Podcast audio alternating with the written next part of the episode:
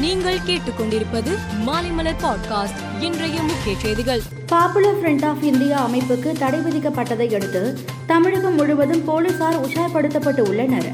மத்திய அரசின் தடை உத்தரவுக்கு எதிராக போராட்டங்கள் நடைபெற உள்ளதாக உளவு பிரிவு போலீசார் அறிவுறுத்தி இருப்பதை தொடர்ந்து இந்த உஷார் நடவடிக்கைகள் மேற்கொள்ளப்பட்டுள்ளன.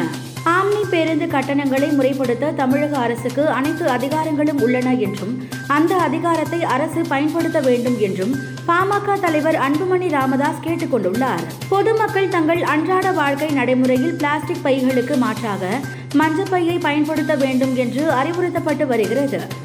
அத்துடன் மஞ்சப்பையை பொது இடங்களில் மக்கள் பயன்படுத்தும் வகையில் மஞ்சப்பை விற்கும் எந்திரங்களை பொதுமக்கள் கூடும் முக்கிய இடங்களில் நிறுவ திட்டமிடப்பட்டுள்ளது. நாட்டிலேயே அதிக வேகமாக ஓடக்கூடிய வந்தே பாரத் ரயில் சென்னை ஐசிஎஃப் உள்ளிட்ட முக்கிய நகரங்களில் தயாரிக்கப்படுகிறது. இந்த ஆண்டு ஐசிஎஃப்பில் இருந்து இருபத்தி ஏழு ரயில்கள் தயாரிக்க திட்டமிட்டுள்ளது. இந்த ஆண்டு ஐசிஎஃப்பில் இருந்து இருபத்தி ஏழு ரயில்கள் தயாரிக்க திட்டமிட்டு உள்ளது தெற்கு ரயில்வேக்கு பதினாறு பெட்டிகளை கொண்ட ஒரு வந்தே பாரத் ரயில் ஒதுக்கப்பட்டுள்ளது.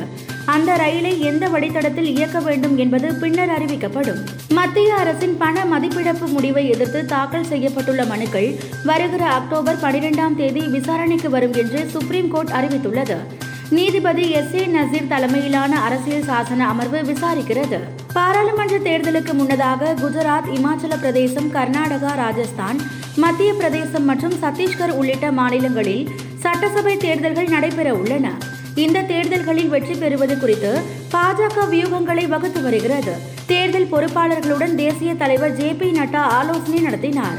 உக்ரைனின் லூகான்ஸ் டொனன்ஸ் கர்சன் ஜபோரிஜியா ஆகிய நான்கு நகரங்களை தங்கள் நாட்டுடன் இணைக்க திட்டமிட்ட ரஷ்யா அதற்காக அப்பகுதிகளில் பொது வாக்கெடுப்பை நடத்தியது. இந்த வாக்கெடுப்பில் வெற்றி கிடைத்துள்ளதாக ரஷ்யா தெரிவித்துள்ளது. தேசிய விளையாட்டு விருதுக்கான விண்ணப்பங்கள் அனுப்புவதற்கான கடைசி தேதி செப்டம்பர் இருபத்தி ஏழு என அறிவிக்கப்பட்டிருந்தது. தற்போது அக்டோபர் ஒன்றாம் தேதி வரை விண்ணப்பிக்கலாம் என தெரிவிக்கப்பட்டுள்ளது.